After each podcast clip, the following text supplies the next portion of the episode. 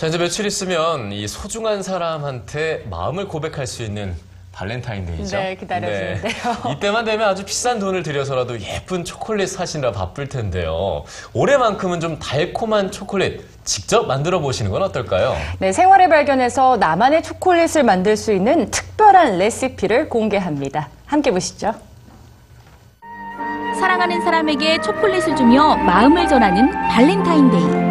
우리나라에는 여자가 남자에게 고백을 하는 날이라고 알려져 있지만 원래 발렌타인데이는 과거 연인들을 수호하던 성인 발렌티노의 축일인데요. 이번 발렌타인데이에는 연인뿐 아니라 주위의 소중한 사람들에게 직접 만든 초콜릿으로 마음을 표현해보는 건 어떨까요? 오늘 찾아온 곳은 서울의 한 초콜릿 공방. 벌써 초콜릿 만들 준비가 한창입니다. 발렌타인을 기념해서 초콜릿 만들려고 왔어요. 예, 평소에 초콜릿을 많이 좋아하는데 발렌타인 맞아서 어, 초콜릿을 만들어가지고 주위 사람들한테 선물하려고 처음 만들어 볼 초콜릿은 고소함과 달콤함이 어우러진 너츠 클러스터. 특별히 올해는 정월 네버름이랑 겹쳐서 집집마다 너트들을 많을 것 같아요. 특히 호두나 땅콩 같은 걸 많이 쓰잖아요. 초콜릿이랑 합쳐서 동그란 볼을 만들 겁니다. 먼저 동그란 커버초 초콜릿을 준비하고 이를 녹여줘야 하는데요. 초콜릿을 녹이는 방법이 두 가지가 있는데 하나는 중탕을 이용하는 거랑 하나는 전자레인지를 이용하는 방법이 있어요. 중탕은 초콜릿을 담은 스텐볼을 냄비 위에 올려 간접적으로 열기를 전해 초콜릿을 녹이는 방법인데요. 전자레인지를 이용해서도 초콜릿을 녹일 수 있습니다. 전자레인지용 볼에 초콜릿을 모두 담은 다음 조금씩 시간을 쪼개 데워주면 되는데요. 원하는 양이 500g이라고 할 때 걸리는 시간이 한 3분 정도 소요될 수 있어요. 그러면 그거를 한꺼번에 3분을 돌리는 게 아니라 1분, 1분, 30초, 30초에서 나눠서 해줘야 그 집중적으로 한 곳에 열이 모이는 걸 방지해요.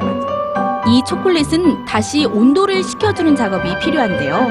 열을 빼앗는 방법 중에 제일 좋은 방법은 찬물에 간접적으로 열을 냉기를 주는 거예요. 초콜릿을 만들 때 가장 중요한 것은 각 초콜릿에 맞는 온도를 맞춰주는 일.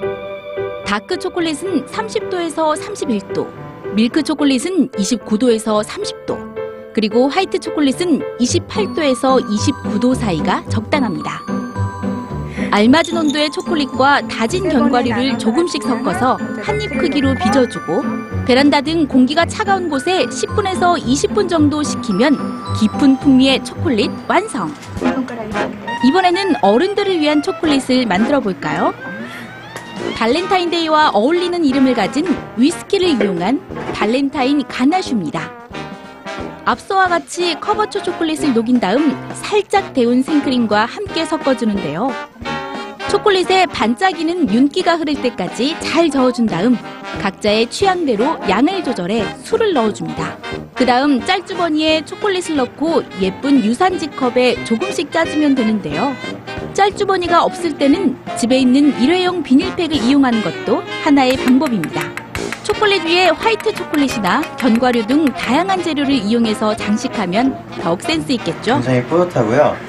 초콜릿이라고 해서 되게 만드는 게 어려울 줄 알았는데 생각보다 굉장히 쉽고 제가 만든 걸 먹으니까 더 맛있고 이걸 사람들한테 나눠줄 생각을 하니까 더 뿌듯해지고 어, 좋은데요.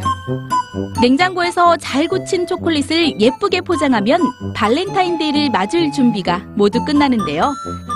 정성 가득한 초콜릿이 소중한 사람의 마음까지 달콤하게 녹여주기를 바랍니다.